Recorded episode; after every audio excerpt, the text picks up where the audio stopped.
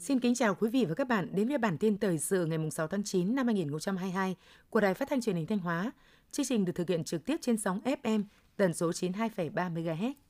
Năm 2022, tỉnh Thanh Hóa được Thủ tướng Chính phủ giao vốn đầu tư công hơn 11.900 tỷ đồng. Tính đến cuối tháng 8, giá trị khối lượng thực hiện đạt 4.900 tỷ đồng, bằng 44,5% kế hoạch, thuộc nhóm các tỉnh thành phố có tỷ lệ giải ngân cao của cả nước – Nhiệm vụ tháng 9 năm 2022, tỉnh Thanh Hóa tiếp tục triển khai thực hiện đồng bộ quyết liệt hiệu quả các nhiệm vụ giải pháp, đẩy nhanh tiến độ và giải ngân vốn đầu tư công, kiên quyết điều chỉnh vốn đối với các dự án tiến độ thực hiện chậm, giải ngân thấp cho dự án có nhu cầu bổ sung vốn để nâng cao tỷ lệ giải ngân của tỉnh.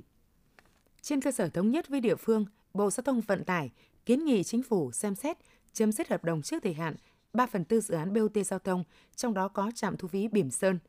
Bộ Giao thông Vận tải cho biết, thực hiện kết luận của lãnh đạo chính phủ, Bộ Giao thông Vận tải đã phối hợp với tỉnh Thanh Hóa nghiên cứu phương án di rời trạm Bỉm Sơn về tuyến tránh phía Tây để hoàn vốn. Tuy nhiên, do hiện tại lưu thông theo hướng Bắc Nam qua khu vực thành phố Thanh Hóa đã có tuyến tránh phía Đông và tuyến quốc lộ 1. Nếu tổ chức thu phí trên tuyến tránh phía Tây thì các phương tiện sẽ lựa chọn lưu thông trên tuyến tránh phía Đông và quốc lộ 1 để không phải mất phí.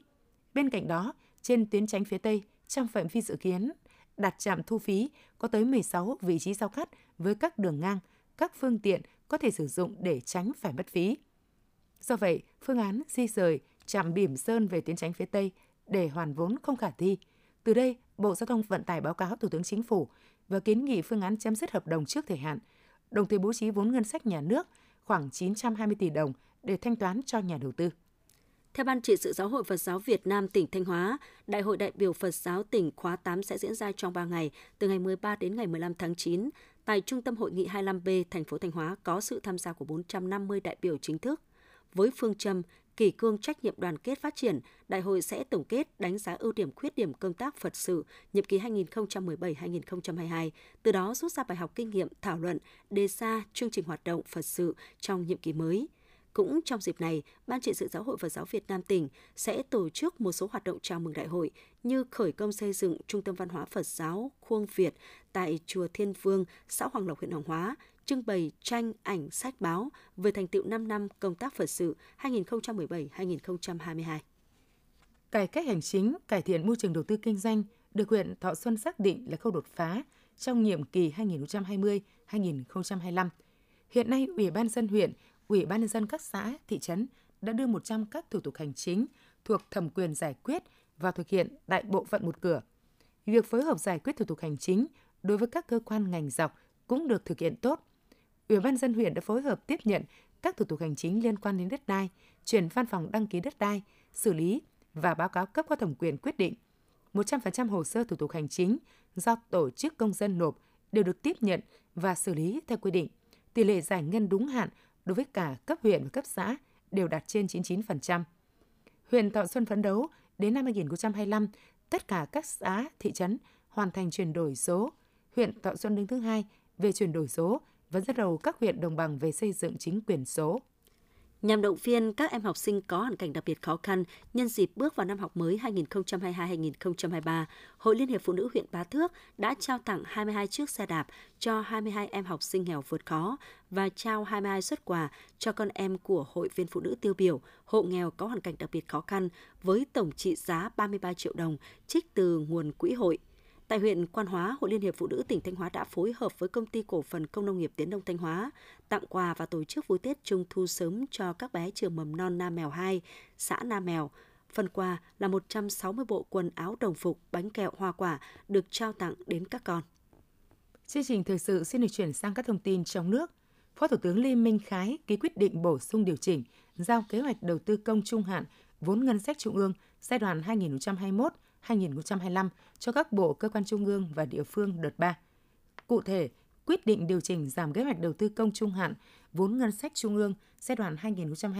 2021-2025 ngành giao thông của Bộ Giao thông Vận tải là 31.396 tỷ đồng, đồng thời điều chỉnh tăng tương ứng kế hoạch đầu tư công trung hạn vốn ngân sách trung ương giai đoạn 2021-2025 cho 7 địa phương gồm Hà Nội, Hưng Yên, Bắc Ninh, Thành phố Hồ Chí Minh, Đồng Nai, Bình Dương và Long An. Qua 8 tháng năm 2022, xuất khẩu nông lâm thủy sản ước đạt 36,3 tỷ đô la Mỹ, tăng 13,1% so với cùng kỳ, đạt 72% mục tiêu cả năm. Ngành nông nghiệp ghi nhận 7 nhóm sản phẩm xuất khẩu trên 2 tỷ đô la Mỹ gồm cà phê, cao su, gạo, rau quả, điều, tôm, sản phẩm gỗ. Trước những khó khăn về thị trường, Bộ Nông nghiệp và Phát triển Nông thôn đã phối hợp với Đại sứ quán và tham tán tăng cường xúc tiến quảng bá các sản phẩm xuất khẩu chính ngạch vào Trung Quốc, Mỹ, EU, Nga và khai thác hiệu quả các thị trường tiềm năng từ Nhật Bản, Hàn Quốc, ASEAN và Trung Đông.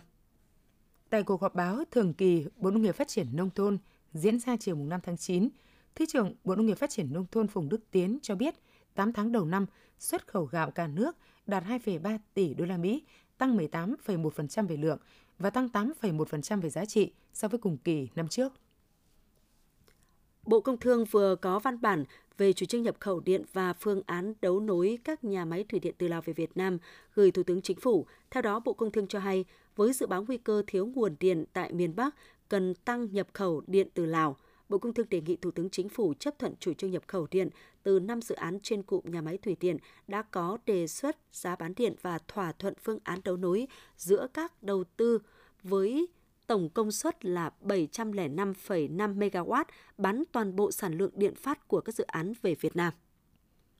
Đến năm 2050, cả nước dự kiến có 31 cảng hàng không. Đây là một trong những nội dung đáng chú ý trong văn bản mới nhất vừa được Cục Hàng không Việt Nam ban hành. Cụ thể, tầm nhìn đến năm 2050, hồ sơ quy hoạch kiến nghị hình thành 31 cảng hàng không, bao gồm 14 cảng hàng không quốc tế, 17 cảng hàng không quốc nội, đồng thời hình thành một số cảng hàng không, sân bay tại các đảo, quần đảo có nhu cầu phát triển kinh tế xã hội, bảo đảm quốc phòng an ninh và có điều kiện tự nhiên thuận lợi.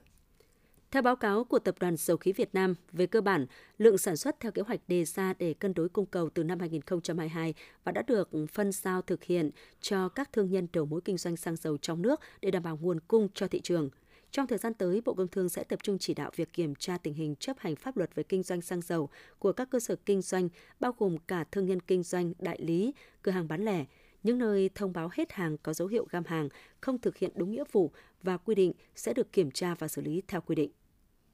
Theo thống kê từ Bộ Y tế, số ca mắc sốt xuất huyết tại Hà Nội tăng mạnh trong thời gian gần đây, gấp 3 lần so với cùng kỳ năm ngoái. Nắng nóng kèm mưa nhiều là điều kiện thuận lợi để muỗi gây bệnh, sốt xuất huyết phát triển. Điều đáng nói, do tâm lý chủ quan, nhầm lẫn các triệu chứng sốt xuất huyết với triệu chứng nhiễm COVID-19, nhiều bệnh nhân đã tự chữa dẫn đến bệnh chuyển biến nặng. Bộ Y tế kêu gọi người dân mỗi tuần dành 10 phút để diệt bọ gậy và thực hiện các biện pháp phòng bệnh và không tự ý điều trị sốt xuất huyết tại nhà. Nhiều địa phương đang đẩy nhanh việc tiêm vaccine, trong đó có Đồng Nai, tỉnh có nhiều khu công nghiệp với hàng triệu công nhân lao động tại các nhà máy. Việc tiêm vaccine mũi 3, mũi 4 cho công nhân người lao động cũng là cách để tránh đứt gãy chuỗi sản xuất khi dịch COVID-19 diễn biến phức tạp. Ngoài việc tiêm tại doanh nghiệp, ngành y tế còn tổ chức các điểm tiêm cố định, không phân biệt xã phường hay doanh nghiệp đều có thể tới tiêm. Đồng Nai đặt mục tiêu phủ vaccine mũi 4 tới trên 80% công nhân lao động trên toàn tỉnh. Huyện đảo Trường Sa, tỉnh Khánh Hòa hiện nay có hệ thống trạm xá, bệnh xá, tuy chưa hiện đại đủ đầy như ở đất liền, nhưng đã cứu sống sinh mạng nhiều người dân đi biển.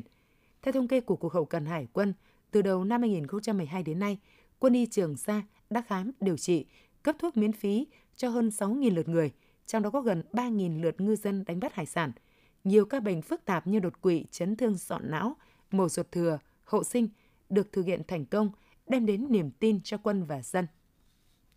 Theo Trung tâm Dự báo Khí tượng Thủy văn Quốc gia, hôm nay ngày 6 tháng 9, khu vực miền Bắc và Bắc Trung Bộ trời tạnh giáo ít mây và nắng từ sáng sớm. Trong ngày, nhiều nơi xuất hiện nắng nóng với nhiệt độ toàn vùng cao nhất trên 35 độ. Trung và Nam Trung Bộ, Tây Nguyên, Nam Bộ, mưa vào chiều tối. Dự báo từ đêm ngày 7 tháng 9 đến khoảng ngày 12 tháng 9 ở khu vực đồng bằng Trung Du và ven biển Bắc Bộ, khu vực Hòa Bình và Bắc Trung Bộ có mưa vừa mưa to và rông, có nơi mưa rất to, với lượng mưa phổ biến từ 100 đến 250 mm một đợt, có nơi trên 300 mm một đợt.